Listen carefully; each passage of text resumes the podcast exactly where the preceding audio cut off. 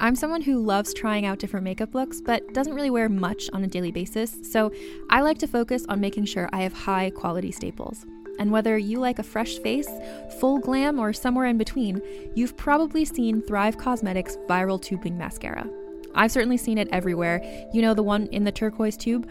So, that mascara, along with all of Thrive Causemetics' beauty products, are certified 100% vegan and cruelty free, which I look for in makeup, and they've got excellent quality to match. And something I didn't know from all the mascara videos I've seen is that for every product sold, Thrive Causemetics donates either that same product, another product that is needed more, or a monetary donation. They've worked with over 500 nonprofits to help with a wide range of causes like supporting cancer survivors, people experiencing homelessness, education access, and so much more. Knowing that makes me feel even better about using their products. And I do enjoy using them. Like I said, I like having high quality staples, and so my favorites are products that are multi purpose, like the Brilliant Eye Brightener. It comes in a bunch of colors, and I like using them as eyeliner, eyeshadow, and even highlighter. Thrive Causemetics is luxury beauty that gives back. Right now, you can get an exclusive 20% off your first order at thrivecausemetics.com slash thrive. That's Thrive Causemetics, C-A-U-S-E-M-E-T-I-C-S dot com slash thrive for 20% off your first order. Hey, Shira Lazar, you're listening to Rebel Radio. F you, Josh. I'm scared to say the F word. What's up? This is Rebel Radio. What up, what up? This is DJ Nu-Mark. This is Peanut Butter Wolf. It's your boy. It's okay. Keep checking out Rebel Radio. Rebel Radio. This is Rebel Radio. We're in the place right here. Ah. Rebel Radio is going down. Would you say Rebel Radio? Oh, wait. Let's do it again. Rebel Radio. Yes, my guest today on Rebel Radio is Shira Lazar, the one and only. You may know her as the host and founder of What'sTrending.com. You might have seen her on the red carpet at places like the Oscars, the Grammys. She was a correspondent for Fox News. She was kind of the face of digital media meets traditional media and has really been a pioneer in bringing those things together. She's got some amazing stories from her own journey getting fired very publicly and having to kind of bounce back and rebuild everything she's working for. Um, great lessons on leadership and management, how she's learned to build a team and manage a company, all kind of stuff that she's had to figure out along the way due to her success. Uh, she's going to tell us how she decides kind of how much to be vulnerable when uh, too much self-awareness can be a bad thing, and more. Right after our EDM.com track of the week.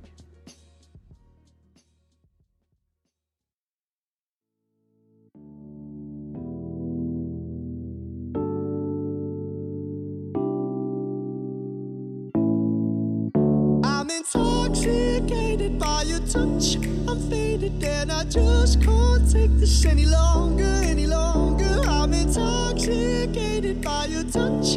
I'm faded and I just can't take this any longer, any longer.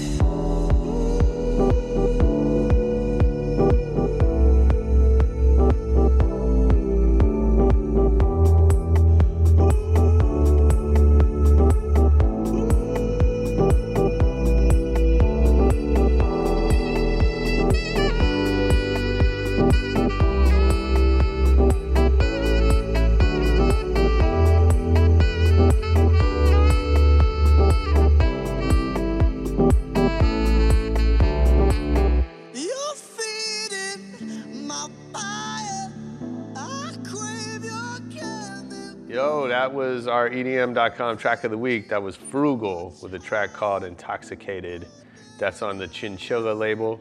Go to soundcloud.com slash chinchilla for more of that. And now let's hear from Shira Lazar. Okay. Cool. Yeah. Thanks for having us.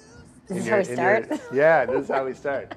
Thanks for having us in your beautiful home. This is Thanks amazing. Thanks for being here. And, I uh, hope you don't get distracted by the two boys in my household playing in the right. background. Boys don't and, and by boys, I mean my boyfriend and his friends, not my kids. Still boys. All, we're always boys. That's Yeah, we have a hoverboard in our household, so watch out. Yeah, of course. You have to. Well, I'm excited to have you and, and talk to you. You're sort of I think of you as kind of a bridge between digital media and sort of more to more kind of mainstream media.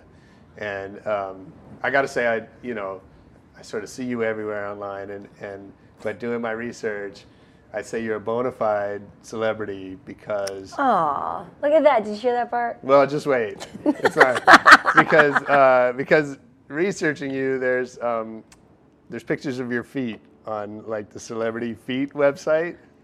That's I didn't look. Like some weird person that put I didn't up. look, I don't know how that happened. I think it's because there was a YouTube video I did years ago, and with Andre Black Nerd Comedy, and Uh-huh. I guess he has a foot fetish, and so he like asked to massage my feet in a video of his, and then the rest is history. But that's kind of how you know you've made it. That there's Okay, like good to know. You've reached a certain level of fame when there's like a market for your feet. I keep forgetting we're shooting this too. That's all right. They'll just I'm like, James is really like good this? with the. Is it weird? You can you can sit however you want. Okay. Um, so anyway, uh, you know, I'm, I'm excited to learn kind of how how you've done what you've done and, and where your journey's taken you.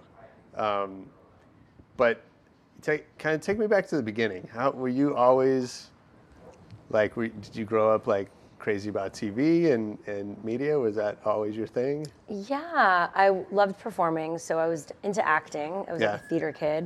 What but was your first time on stage? Very young. I don't know, six. Like I was always doing theater, Yeah. and then, but I but then in school I would do these projects where I would interview people, which was very strange. Like I loved news magazines and talk shows. Mm-hmm. And so while I was very into theater and musical theater and acting, and I prayed to be an actress, I also there was a side of me that like for some reason loved the interviewing process, and I would watch those types of shows with my mom. I remember growing up, Like what shows do you remember? like watching? 2020 and Dateline, Yeah. and then morning shows, Yeah. and competition shows. I guess like American Idol way back. Mm-hmm. And so I think that, and then when I started acting, when I was younger, actually a manager discovered me in a play on stage, and I started going through the audition process and hated it and rebelled against it. Is that right? How old was this? I was 15, 16. Yeah. And then I wanted to be a director, and that's kind of where I got more into like the producing, taking the control of the project, you know, controlling your own destiny type of thing. Mm-hmm. Yeah. And and then I think broadcasting was like a best of all worlds where I was performing in a way. Okay. Then also I felt like I was taken seriously more seriously than if you're just an actress. Right. Or, or you could produce your own things, like you could create the projects Mm-hmm. more so than in the acting field. Even though now, this day and age with YouTube and all that, you're basically controlling your own destiny too. Right. But at the time, it wasn't like that. So broadcasting was a, a way for me to perform, and then also produce Mm-hmm. and direct and do all the things I love doing. Yeah. Yeah, I mean, I, I think that's really fitting that you've ended up where you have because, you know, that's been my, um, you know, even as a father, like my, my wife's always like, oh, we should have my son, like, you know, go do some modeling or whatever. And I'm like, I don't, you know, that thing of like, you're just out there to be judged and you have no control until someone picks you. But also, just- if that's there are kids that have a natural talent or an affinity towards things, and Yeah. they'll naturally stumble on that. Like it won't even be an option, even Yeah. if you're fearful of that for them. Right. And so I think for me, I always naturally stumbled into the performance aspect, even though I hated it. Mm-hmm. Like even when I did stop doing it, I somehow always fell into acting somehow. Even now, I'll end up acting, whether it be in my boyfriend's music video parodies or Mm-hmm. Tim and Eric will be on my show, and then they'll have a show and ask me to be in it. And so even though I've taken myself out of that world, I still stumble into it, and I do believe because there is this like natural part of me that loves performing. Yeah. So I don't think I would ditch everything for that, but I do love escaping into a character and being playful and all that. And I find that more so as I get older. Like, and all these other things come into play. Sure. And being part of someone else's projects and, and being funny or Right. stupid or acting out or being serious and just not being yourself is nice once in a while. Yeah, I'm sure. Yeah. I don't have that. But then also, I I'm think either that always myself or never. I'm not sure. But now, also with Musical.ly and all these platforms, you could say Vine. You know, even if I am known in a certain space to do something, I think that we see success in bringing comedy and playfulness into what you do. Mm-hmm. If you look at videos that are shared a lot, they're typically, even if you are known as a broadcaster or a journalist, when you go outside the box and do something different, and typically that involves performing in some way. And so I think now I'm becoming more open to that as I'm becoming more uh, open to, about being myself and not being someone else. Like I think I used to when I was younger, when I was working at CBS News and all these places, I felt the need to like put on this front, Right. like to be taken seriously. Yeah. And now I realized, you know what? Like I could be an interviewer, a broadcaster, a quote unquote journalist, whatever that means this day and age, because I think the idea of journalism is different than it used to be. Totally. But then I could also do a sketch or a funny bit about what's happening in the world, Mm-hmm. and now it plays into the other thing. Yeah. Yeah, I mean, I think that, uh, you know, the digital media has definitely kind of broken down some of those barriers and, you know, the idea that there's real people behind. Well, I think in the past I was I would say like, oh, I want to do a talk show or maybe like a news magazine show or like Entertainment Tonight or TRL, and now I think a lot of the projects I'm seeing that people want me to be part of actually blend that with s- some scripted bits. Mm-hmm. And I think in the past it would have been like, no, I'm not an actress. Like I, I don't do that. Right. And now I'm like, oh no, but that, those are the things that are shared Uh-huh. and that are fun. So like w- that hybrid model is interesting to me. Yeah. So, Anyhow. what was the first? I don't even know how we got into that. No, that's that's great, and I, and it brings up. I have a couple questions to follow up on that, but I, but I want to kind of. What was the first break or the first time where you got a sense that this had could so be? many mini breaks. I don't think Yeah. I have one. I do. Um, if I look back, uh, my first I remember thing that happened that it was a big deal was I, I was a commentator on Fox News, Uh-huh. and that happened because I was doing a lot of entertainment news stuff and red carpets and created my own reel and had my own website up at the time saying I was an entertainment news reporter out of LA. And I had done a, some court TV stuff. And, but then one of the anchors at Fox News Googled entertainment reporter LA, and she needed someone to fill in on the weekends. To, she wanted some new guests. She was bored about uh, with the people they were bringing in. Yeah. So she found me, and I remember getting a call like Fox News for my agent. Fox News wants to have you on to talk about Anna Nicole Smith or something like that. I was like, what? How did they find me? And he's like, I have no idea. And so I ended up going live on Fox News. I remember how I was so nervous. It was like really nerve wracking because I was in my I don't even know if I was in my mid 20s yet. Yeah. And then there was this idea that, okay, these people obviously think I'm legit for something. and I feel like I'm going and faking it right now. Sure. And I'd never been live in that way, Yeah. in uh, looking at a camera, staring into a camera with no one there. Right. And with an IFB in my ear. So it was all new, but I just faked it until I made it. But I remember that was a big deal because then I started being asked to be on live all the time Yeah. and I Did it- became part of like Fox News and then like MSNBC, and so I started doing the circuit of commentating somehow. Mm-hmm. Yeah. And then that was I remember a turning point because that just got me on national TV every day, and so everyone thought I was this like really legit reporter host because I was on TV all the time. And it also gave me that experience. Like I remember looking back at this videos, I was like, "Wow, I sound so official." like, and according to this press, blah, blah, blah. and I was like almost performing. I Yeah. remember, but that gave me a lot of experience. And then LX TV was a big turning point for me. LX TV at the time was a Oh, like I a video version of. Daily Candy. Yeah, yeah. And then I was one of their first hosts in LA, and then they got acquired by NBC, and then they had hired me to host the local show on NBC in LA. And I mm. remember that was a huge turning point because I was on LA NBC hosting two lifestyle shows Yeah. weekly, and it was a big deal. I remember when it premiered, I was like crying, like, oh my god, it felt like okay, I've reached something. Yeah. That was a turning point. And then, you know, so I've had many. And then another turning point was when the CBS News thing happened. When I got, you know, I started working with CBS News because I, I think I started being um, looked at in a, diff- in in a different way. And then that's also when I started doing all the digital interviews and all the interviews with digital stars. And there was something special that started to happen then that really ended up becoming the more of the path of my career, quote unquote, or my niche. Yeah. And So does it does it take a minute like you know, you mentioned sort of faking it till you make it. Like does it take a while to feel like you sort of belong in, in those settings, or are you? No, I feel like I'm always, I, my own confidence has always been an issue, and I feel this, like a part of me knows my worth, and I feel like I've been around, Mm-hmm. Right. and I know what I'm doing, and then yet I constantly feel like I need to prove something to myself and others. And while I do think that works for me because it, it forces me to keep challenging myself, and I'm never satisfied, and I feel like every time I reach a plateau, I'm like, what's next? At the same Yeah. time, I would love, I would personally love that piece, and I think it would almost make me more successful if I sometimes didn't take things so seriously and care too much. Sure. But I do, and that's just who I am. So Yeah. I embrace it. Yeah, and I yeah. think I mean, a lot of what I hear from people on this show is like everybody has some of that.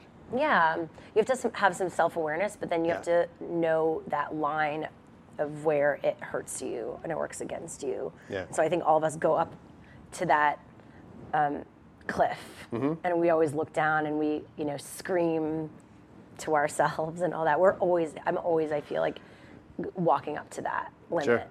Yeah. Uh, and then I realized, like, what am I doing? This could hurt me instead of help me. And then you walk back and realize, like, the opportunity there. So that's, I feel like that I'm constantly figuring that out. Hey, check it out. Rebel Radio is brought to you by Wix.com. Do you need a website? No, let me tell you, you do need a website, and you can do it yourself with Wix.com. No matter what business you're in, if you got a startup, your music career, your uh, earwax collection, I don't know what you're doing. Whatever it is, you need a website. And Wix is used by more than 84 million people worldwide. It makes it easy to get your website live today. You can spend time on your business. Don't spend time building your website. There's hundreds of designer made templates to choose from. Use the drag and drop editor. You drop in your images, your videos, your copy, and next thing you know, you have a beautiful website that you built yourself. It's fast, it's easy, it's free. We did it with rebelradio.net. Check it out, and you can see the amazing work you can do with Wix.com. You're too busy with everything else, stop worrying about your website. Wix.com, it's easy and free. Go to Wix.com, create your own website today, send it to us, and we will promote it online. All right. So is there something you go to when that happens? Like, is it just an internal conversation where you're like, put it together? Yeah, Or I'm it- sure a lot of crying and journaling and Yeah. and venting to my significant other and my sometimes my family. Yeah. Uh, yeah, a lot of like inner work happens Yeah. where I'm like, usually when I'm going through that emotional transition, it's because something's on the other side. It's like I'm, I'm going through the trenches Right. of something to get to that other side, Yeah. to the light. Yeah. Seth Uh, Godin it's, very, it's almost like an dip. artist. Like I sometimes feel like it's what artists go Mm-hmm. through to get to that product they want, Right. or musicians, Yeah. where they torture themselves through the process until they reach the product or the results, and then they have this come to Jesus. This, I guess, moment of what? I don't know. What's it- that word? it- What's that word I'm looking for? Like for? the moment of Zen? Yeah. Yeah. Yeah. and realization, self-realization. Sure. But then, then once you kind Then of it happens again. right? happens yeah. again. Yeah. There's a. I just finished reading a book, The War of Art. Yeah. That's like Cool. all about that. Just- I feel like that happens to me a lot. And then I think what happens is as you get older and as you've been through it, you realize this is just your process. Right. And you're like, okay, here it goes again. Yeah, What's up? You put on your gloves and you're like ready to fight. Yeah. Whereas when you're younger, I think you definitely are more reactionary to it Right. and under, uncomfortable with it. I feel like I'm uncomfortable, but then there's still awareness that this is what I need to go through to get to the, where I want to be. Mm-hmm. And then sometimes you just wish it was easier. But then if it was easier, then you know what they say, not as many people would be, do, you know, Right. would, or more people Everyone would be, doing, it. Sure. Yeah. So it's a constant, I feel like, battle. But I try to simplify things. Like I think as you get older, or as I do, I'm, I try to find more flow and ease and Yeah. clarity and simplicity around the things that I want. So was it a conscious decision, sort of, to, to focus more on, on digital media on YouTube? Like, was that was that because you saw an I opportunity think it was there? both or- that I wasn't getting opportunities otherwise, and Yeah. then I saw the opportunity to do what I wanted to do, Mm-hmm. and so it became a platform. And also, I think I saw people that were making it work, and it was really exciting to me and inspiring. And I, I, I feel like I work off of energy of other people. So if I see like a group of people like doing not just doing well in a superficial sense, but there's like a fun creative energy happening, I move towards that. Yeah. And just and I I've seen that now with everything that I've done, whether it be YouTube or as things are growing on now this new app, Musical.ly, Live.ly, and you know I'm definitely not 15, but yet I still feel an excitement. Sure. There's a curiosity around uh, where creativity lies, and then from creativity, you build out the the business around it. It's like creative capitalism. Sure. Yeah. Well, I think it's so interesting. You know, on the one hand, like, you know, YouTube and and you know these other channels are are certainly transforming media, right, and entertainment. Um, and at the same time, like, there's so much resistance to that in in the, on the business side. That's because they want to maintain. I get it because the models before were easy. It's like Yeah. if you were at the top, you stayed at the top, and it was consistent and stable, and that's it's cushy. Yeah, Right. why would you want to break that? Of course. But you you can't stop what happens. You can't stop audiences from going where they want to go. Yeah. And so you either fight it or embrace it. Yeah. And that goes back to always being curious. And for oh yeah, so and then I was gonna also say for me, uh, it was also a way to be self-sufficient. So and when I pitched myself to CBS News at the time, they didn't have any budget, and I just wanted in. I wanted to create this idea that I was this vlogger for news around digital culture, and no one understood what that meant. So I just, I felt like I needed to be somewhere to prove what that meant. Just do it, yeah. And so when I pitched myself, I said, "Don't worry, I don't need a shooter, I don't need an editor, like no resources from you. Pay me a bit for my time, so it's respectful, so I don't feel like I'm working for your organization for free, and it's, that would be illegal." Mm-hmm. course. Um, and Also, not a good idea. yeah, it just would be a good idea. Notes: Don't work for free for big organizations. That's right. Yeah, don't start the bar very low. Sure. You'll end up staying there. But, and I think that was intriguing to them, the fact that I could do it all on my own. And once I proved it out, they increased, you know, my rate and the budget, and they gave me some editors to help me. Once they mm-hmm. saw there was something there. Mm-hmm. But I think the fact that with all these tools you could just do it, you don't need big budgets to at least prove some models is what was interesting to me. And I could do it from anywhere at the time I was freelancing, so I was traveling, or I was just doing it from my apartment, or I was getting exclusives from digital stars or viral stars over Skype mm-hmm. because I, at the time, I wasn't necessarily competing with talk shows or morning shows. Right. So Has it- that changed? yeah. Yeah. I mean, now, yeah, now uh, when a talk show reaches out to, you or a morning show, or anyone reaches out to a viral star, quote unquote, they get exclusivity for everything. So they're Right. like, you're, do not talk to anyone. Whereas when I started, they would have exclusivity for TV. They didn't even think about digital. Right. So I always said, oh, don't worry, we're not TV. Yeah. So you could just do it with us. So when people searched that video or that star, I'd be the first video that popped up Sure. and and now yeah it's definitely people understand the idea of being a digital star more and so they also get like oh i could be, i can make a lot of money i could be rich so this there's this idea Right. like in the past there were people were much more humble about it or Yeah. like surprised and i feel like people are jaded when it happens they're like oh yeah people are calling me I'm, but i don't want i don't want to be on the today show i want to be on ellen you know when people go on ellen they make a lot of money and i'm like how you know Yeah. i think the Sure. normal everyday person like gets that more than they did in the past. Everyone's smarter about it, Mm-hmm. and so right away, in over a 24 hour, uh, over 24 hours, they'll be making like merch, like Right. have a song. Like you're like, how did this all happen so Totally. quickly?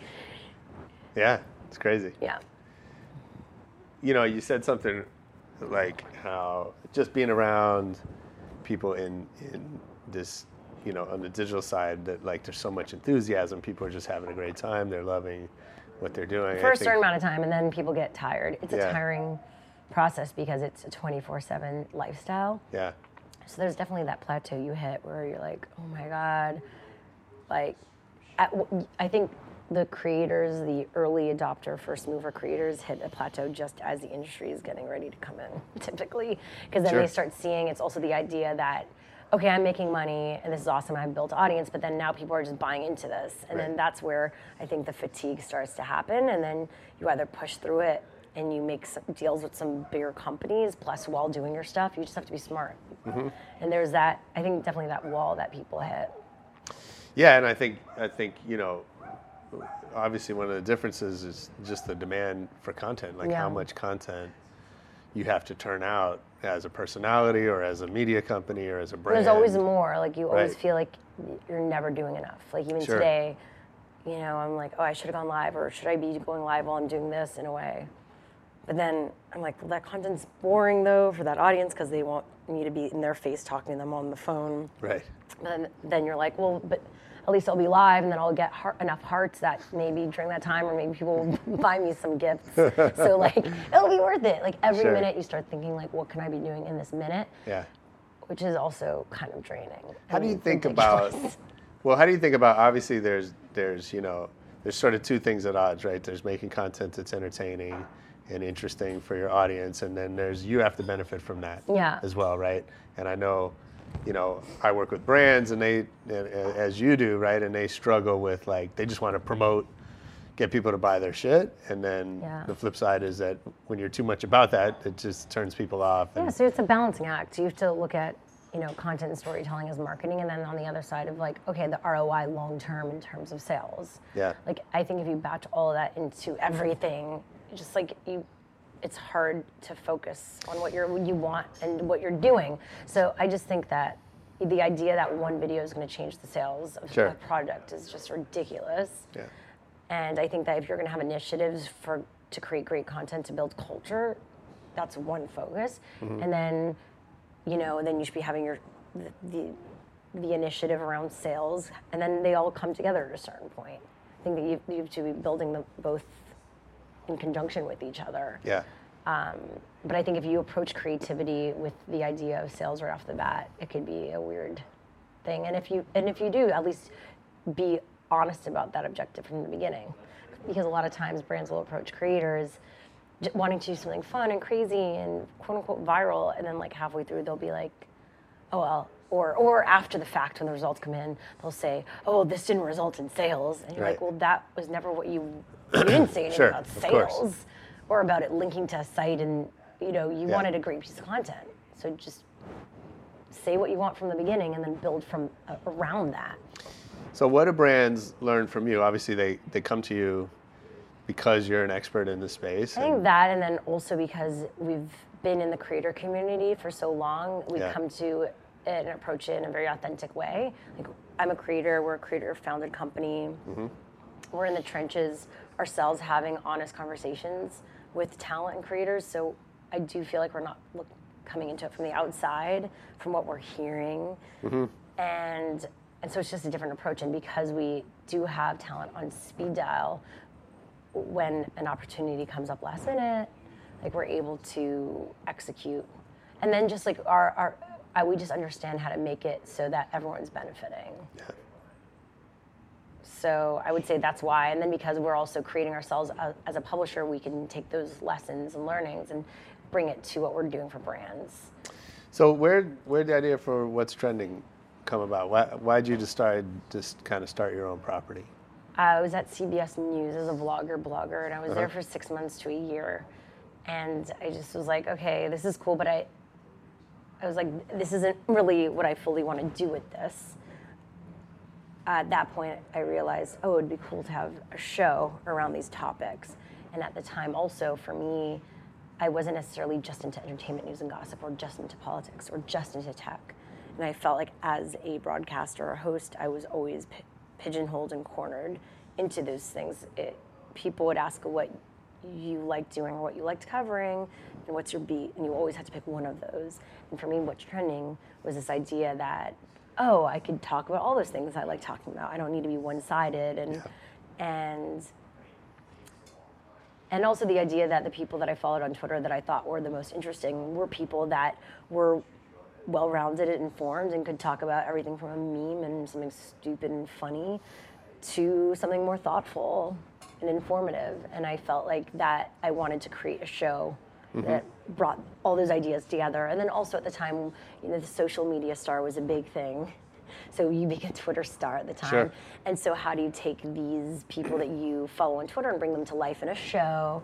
And so it started out as a show idea. And then from there, I realized, okay, well, if we're a weekly show, how are people going to be connecting with the brand beyond that? And so, oh, we should start a, a site or have a blog that mm-hmm. would be updated consistently with the types of stories we would cover on the show, even though the show's not happening. And then Yeah. from there, it was like, okay, well, our social streams need to be updated then too. So it becomes this more of the, like more of this world and ecosystem around what's trending. Yeah. And the social water cooler for millennials, and and at the time, it was also broadcast quality. Like we were waiting to get a brand on board for a year. I mm-hmm. remember because at the time CBS News said they would underwrite some of it, but th- it wasn't enough money to make it something we saw was great. Yeah. And so we waited and we were able to launch something that was super awesome and high quality and really was our it, it executed our vision. You know, it really represented what we thought it, it should be from the beginning, which was awesome. And then uh, we then we split with CBS News. And then we had like a big public split with them, and then we went off on our own, and that was kind of a crazy. Yeah.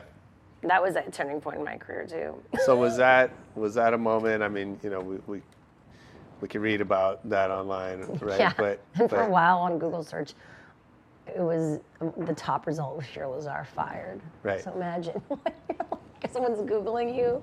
Yeah, of course. And you know, I'm yeah, and you're talking to brands and like, so, you know, beat and fired. right, totally. So how do you um, how do you bounce back? Like what what like when that happens? Are you is there any point where you're like questioning the mission of what you're Yeah. trying to accomplish? Yes. yeah. Questioning my mission, myself as a person, Yeah. my identity of why I put so much hard work. If this was, you know, there was that definitely existential crisis of if this was my destiny, Sure. if I was supposed to be humiliated in front of the entire industry, my friends, family, and strangers, and thrown under the bus for all this hard work and effort that I put in in good faith. Right. This was like the plan, why? What was the point of all this hard work? Right. If this was the result, and like, Yeah. what lesson can I learn from it? Which was an obvious lesson of trust and doing, you know, managing um, the work prof- properly and being a perfectionist and being okay with being OCD about things and anal Yeah. uh, stuff like that with your Sure. team or your employees. You know, a lot of time the idea of like, oh, don't worry, or it's not a big deal. And I think Right. maybe also as a woman figuring out how to be a boss and a leader, you feel like, oh, I don't want to sound bitchy or, uh, oh, they think I'm just uptight. And then Right. after that, I felt like I had a rationale to be like, no, I've seen what happens when I'm not uptight and when I don't have specific guidelines around something. And that was an example of someone working with me, uh, us talking about something that we thought had happened in the Mm-hmm. newsroom, and instead of her researching it, to, because we had no process in place at that time, we never dealt with that Sure. although you know although there are news obvious news organizational um, you know, etiquette around this Of course. don't put something out to the public Right. without verifying from a real source Yeah, and yet, you know, and I don't mean to like belittle that, but it's also like you're not the first. i know you i know know, the problem is we were used as an example and sure. in the end i was also at a place an organization that has no tolerance for that and Sure. they fired uh, a very Yeah, Famous. Brian, Rob, uh, Brian. no that was an nbc Oh. that was because he lied about same thing. about being Um, in the war Right, right. That was horrible. No, that's like It was. sociopathic. I definitely think he should be fired. Yeah, Anyway. but then they keep other, you know, like then he's so on much of that MSNBC is- now, so right. he's just It's- anyway. At any rate, we didn't have really we didn't have champions sense. internally, and the whole thing was a shit show. And then ultimately, overnight, we were, I was fired, and then they told us not to talk to press, and then out of nowhere, there someone gave a scoop, Right. and and the the press went with it. And at the time, I remember everyone wanted scoop and to do exclusive and a profile piece. And I guess I should have maybe, or I could have taken advantage of it. Mm-hmm. But at the time, I was just so overwhelmed, and because I never went into it wanting attention in that way. Like I'm not a person that likes negative attention, mm-hmm. or I don't. I'm not someone that knows how to manage negative attention. Yeah. I'm a very positive and you know happy-go-lucky type person, and I I thrive off that, and so yeah, maybe that's worked for me and against me. So talk Not about like the devil evil side, like oh, I'm gonna take advantage of this. so tell me about your leadership style. If you're if I was on the What's Trending team, I don't know. what would, what would something I would hear you say a lot? I need coffee. Okay. Um, oh, I have an idea about something. Okay. But how do we do it? What do you guys think? Yeah. And I'm like, I have no idea what you're talking about. That's a good about. one. No. no, I think it's changed, and I've definitely. yeah. I think I've gotten better, but it's hard. You know, dealing with people, managing people is difficult, and I think that in the past I always wanted to be friends with everyone, and Yeah. because we're, I'm somewhat of a peer, and then realizing no, that's not your place to be their best friend. Right. You're, you know, a boss, but then I'm also creative, and then I'm also talent. So sometimes I've always wanted to play good cop, and then have someone else on my team play bad cop. Yeah. Yeah. It's way I'm- more fun. yeah. sure. But also because Love of being that. talent, you need to have the people around you making you feel good. And if they have this like underlying hatred of you, it just makes everything really awkward. Yeah. So, yeah, I, and I also think I've put in I put in a lot of work, and I work 24/7, and not that I expect that from my team or employees because I know it's my company, and, and I'm the one who has whether equity, and I'm gonna be seeing the value from it hopefully. And even though I do like want them to as well at a certain point, uh, I do think that me myself putting in the effort I put in, they see that. And I also have done all of their jobs. Right. So when I tell them to do something, if they say it's impossible, I go, really? Because I was Yeah. doing that when you weren't, you know, when you were out that day, or when I, when we're experimenting with different models or formats or things, like even with the Musical.ly stuff, I was playing around with it before everyone else and going live on my own. And Yeah. I basically will create a workflow around that after I play around with things and figure it out. Mm-hmm. I'll say, okay, I've done this. All right, now this is how we're going to do it within our organization. And because of that, they know I'm I'm in it. Mm-hmm. I'm doing it too. So Yeah. I feel like there's less of a question when I challenge them. If anything, then if, if they if they say they can't do it or this is too much work, I go, I don't get how you could say that. That's almost belittling yourself. Right. So if you think you're you you don't have the abilities, I feel like you do. Right. So either some someone's wrong here. Am I wrong or are you wrong? And so I try to have mm, just honest conversations.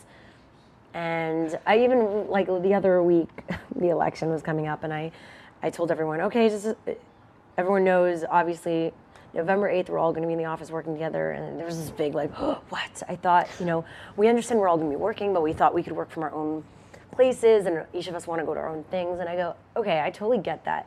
That argument on a personal level. If you personally don't want to be here, okay, that's one thing. But if you're doing this because you think it's the right decision for the company, that's another thing. Yeah. So what, what is it? Is this Yeah. a personal decision that it's good for you personally, or is this the right decision for the company? And all of them were silent.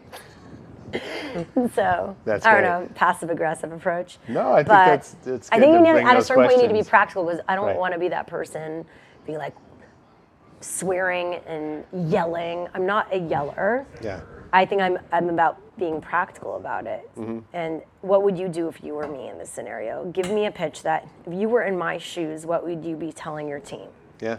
And if you think, if you in your heart of all heart, you know, deep down think that this is the right decision, totally, let's do it. That's great. I mean, And then that's- they all look at me, knowing. You could see in their faces, it's like, the you know, look like children who are guilty.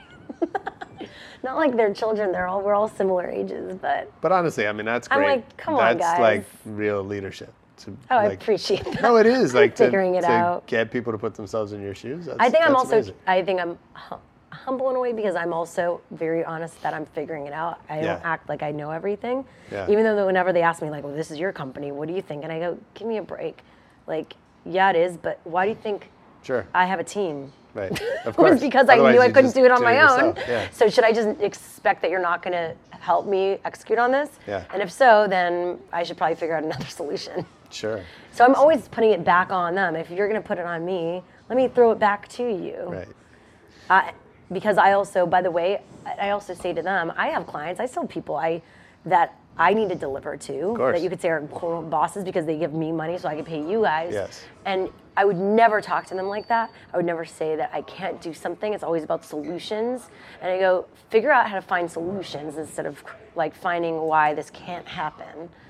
And Absolutely. I and I don't think resources I say and and the answer is not resources. And I say because I work as you and I go as all you guys know, I've worked everywhere from huge companies to small companies, everything in- between. I've made six figure salaries to 0 So mm-hmm. I've I've done it all. Mm-hmm. So I'm telling you this from my own experience. And unless you each have had that experience, like tell me a solution because Yeah. it, it's never because the excuse a lot of people use oh well need, we need more money to do this we need more of this and i go really? Because i'm talking to other people as i'm figuring out the models like investors or other companies and they're telling me that five people is way enough. Well there could be more people mm-hmm. to execute on these visions mm-hmm. and these ideas. So you mm-hmm. telling me i can't makes me feel like you're just not the right person to be part of that. Nice. and i'm like There you go. If you're enjoying this episode and you want more expertise in social media, you can go back to the Rebel Radio archives. Check out our interview with Roy Choi, the chef of Kogi Truck and many other restaurants now. He's the founder of the Kogi Empire, and he's got some additional lessons for us in how he's used social media to build his brand. But right now, let's go back to Shira Lazar. Hey, tell me about oh the God, Creators so Project. tell me about Partners Project. well it's it's been on hiatus for two years Oh, okay. Well then, don't I want to bring it back. No, well, I want to. That's what started it all while we were waiting to do what's trending. Yeah. We got to know a lot of the creators through this idea that I had had, which was an Inside the Actor Studio around YouTube stars. It was after we did the first ever VidCon, Yeah. and I realized that there was a special movement happening, and that there needed to be someone, something to document it. And so that's how the Partners Project came to be. And then What's Trending came up, and a lot of those relationships we'd built over the year of interviewing these talent and having these really awesome conversations that weren't sound bites and were really about the craft and how they do what they do. And it was for fans, and it was also for the people that were coming into this space to figure out like what were the secrets, the Yeah. tricks of the trade. Yeah. And it's something that we put on hiatus because it got really busy at what's trending, and I want I keep on wanting to bring it back. It's like this kind of pet project, pet partners project. Sure. And it's funny because Caspar Lee, who's a big YouTuber, came up to me. Uh, he was promoting his movie Laid in America, and he was on What's Trending. And he goes to me every time he sees me. He's like, "Partners Project. I always love Partners Project. We need to bring it back." So That's I a think good it sign. will. Yeah, it will happen. It's Yeah. one of those things that always pops up. It's just a matter of the right things coming together, and uh, we need a brand or someone to underwrite it because. Sure. Or I just need to make more money personally, so I can just pay for these Just do it. things. Yeah, exactly. Do you, you know, you, I mean, you had such great leadership stories just now, and um, I hope so. are those like, do you have mentors? Yeah, I have help you? advisors. Yeah. I mean, it's funny. Even the past six months, some of my advisors who are COOs of companies, Mm-hmm. big, bigger companies that are very successful in this industry, have even said that, "Oh, you've stepped up." Because I think the, the biggest thing is I've always been honest about my weaknesses, Yeah. and that works for me and against me. And I think that people that can be evil and negative will take advantage of that. Sure. Instead of looking at it as, wow, I appreciate you sharing that. Now, how Right. can I help you get there? Yeah. Um, and I've always, always been honest about my weaknesses so that I can have my team help me deliver on the things I know I maybe naturally can't, I don't have an affinity to doing and don't enjoy, Mm-hmm. which also I'm okay about. Like, I don't want to do everything. I think that's pointless. If you're going to have a company, it's called a company for a reason. right. I would I would just continue doing what I'm doing on my own otherwise. Sure. So, but I definitely have had um, issues in the past with you know the the numbers of the business, like my you know financials and and that's been something I unfortunately I had someone else running the company that didn't educate me on those things, and because I naturally wasn't really I'm more of a creative. I was handling that side of the business. I didn't go out of my way to learn about what was happening, and it and it really. Uh, it worked against me and I've seen the results of that the past year. I had to do a lot of cleaning up and learn a lot, Mm-hmm. which now I feel informed and empowered. But I was definitely one of those that was like, please don't, I don't want to look at a spreadsheet. Please, I don't want to talk about this. Like, Yeah. you know, cash flow and overhead. Can someone else do that for me? Totally. And it's about getting the right people to manage that, but then also knowing enough so that when the wrong things are happening, Right. you can act on it. And I, I d- That's not didn't. easy. I didn't know enough, and I was, I was also trustworthy of a lot of people. So I've learned a lot in that Yeah. way, and that and my mentors have helped like other advisors and Mm-hmm. COOs and CEOs of companies have helped a lot to make me realize like one how to take power back and how to surround myself by better people and i also now know the red flags like when people are coming in to help um, what's you know what's worth having them do versus having them not do or Right. seeing right away people that say they're going to do something and like the re- reality of them being able to do it Sure. i see through that much more now because I have a greater understanding of that. And I've, yeah, I'm very lucky to now have a few people that are really helping. And now, and they're mentoring me to say, you know, it's not bad that I don't know these things, but let's help get you there. Mm-hmm. It, it could be very difficult if you have people around you that are making you feel bad because it's counterproductive. Sure. And I don't know if that's more of a female thing. Like, I think that men will I think that's everyone. I, think, I don't know. I, I hate going into the sexist thing. Like, oh, it's a female thing, but I do feel because I, or maybe it's a personal thing. I, because I'm very lax and hippy dippy and whenever it goes, even though I still have a very, I understand what's happening. I'm, Right.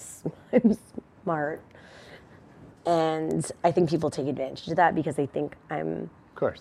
I, I talk about my insecurities and my vulnerabilities and weaknesses, and they could take Yeah. it, they could use it against me. But those aren't the right people to surround yourself with. Mm-hmm. That was my I love it. rant. Okay, I have a little. I have a little speed round. Okay, Uh, what's something you used to believe and then decided that you were wrong? Santa Claus. No, um, Hey, my kid I listens to used this. to- I'm, it? a Jew, I'm a Jew. Jew- Jews for Jesus. Um, That's what you realized you were wrong about.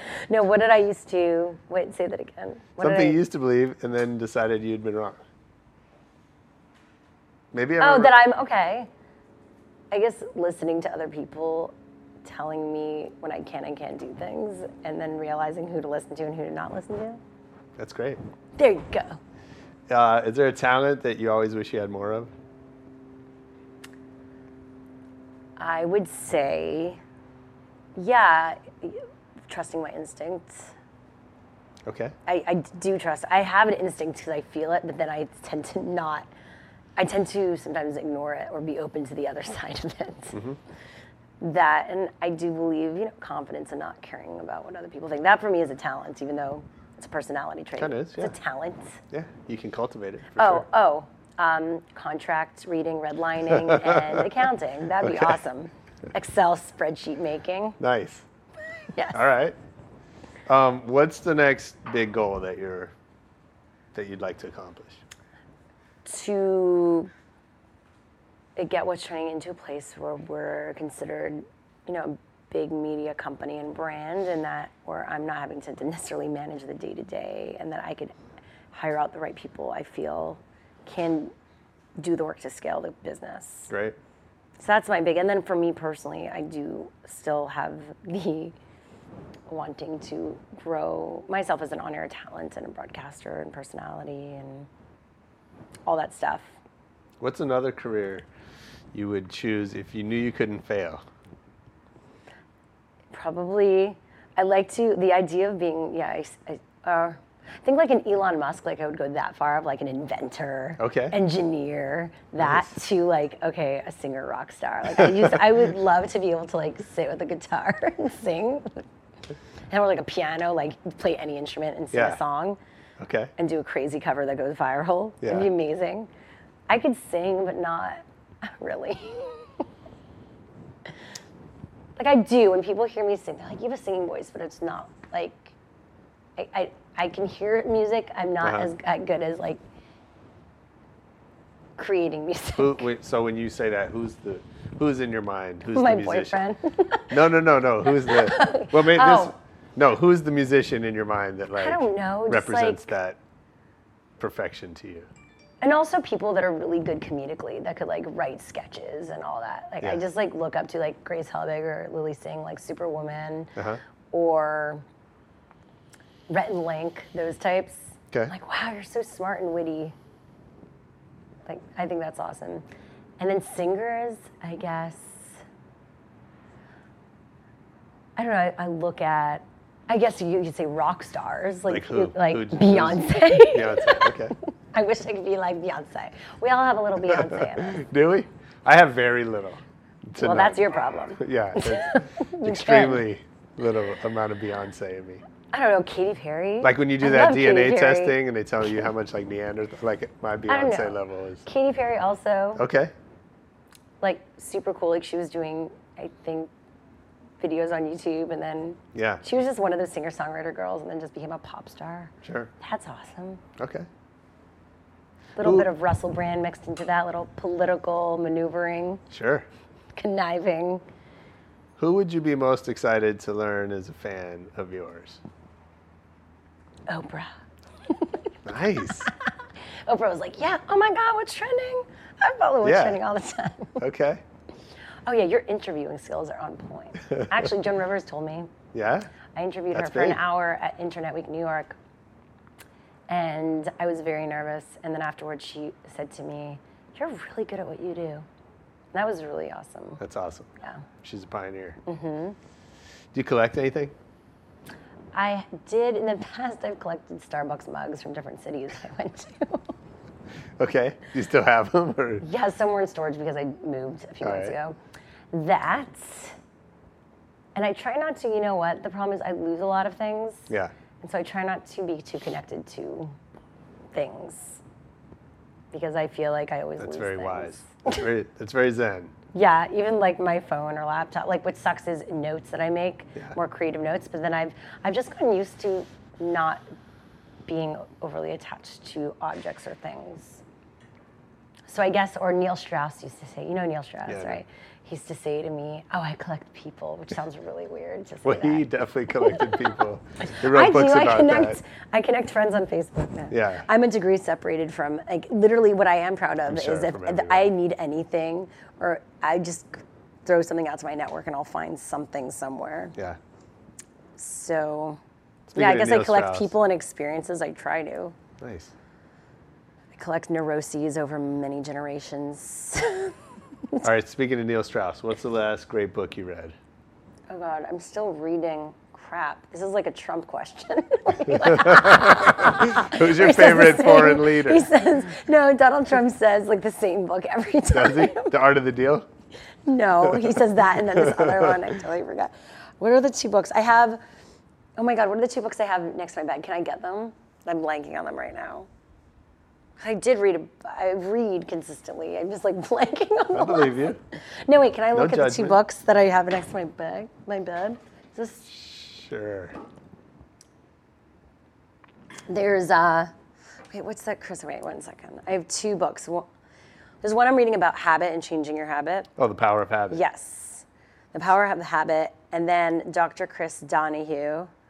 I don't know him. He is Power a of fun Habit's young great. doctor I who's really now enjoyed the new host of Loveline. Oh, yeah? And his book is Sex Outside the Lines. Okay. Those are the two books by my side, Nice. my bedside. That's good.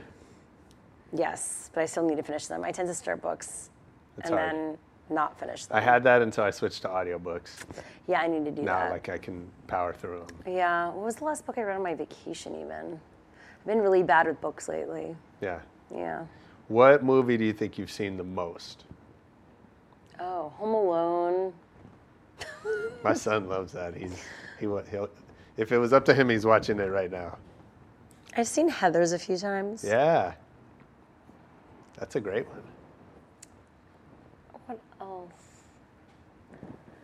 What movies? I feel like we watch Home Alone all every holiday. yeah, that's the thing. See that oh, Rocky question. Horror Picture Show. Oh, good. Yeah. Have you ever gone? Yes. Yeah. You're a little too young to like have caught the like. No, I did the whole experience in you? Montreal. Yeah. Oh, cool. And then I did a horrible version of that in LA, where they only started the movie at like 2 a.m. and then I, we uh-huh. fell asleep Yeah, in the yeah, movie theater. Totally. And favorite um, musician or DJ? Hmm. I like f- everyone from Frank Ocean to Justice and Air to Jay Z and the Beyonce Uh-huh. to I like classical music sometimes, and then I don't know. When I was younger, I, yeah, I listened to everyone from like Jewel and Mm-hmm. Lilith Fair back in the day to Ben Harper, and then got into more my electronic phase. Yeah. Now I guess hip hop.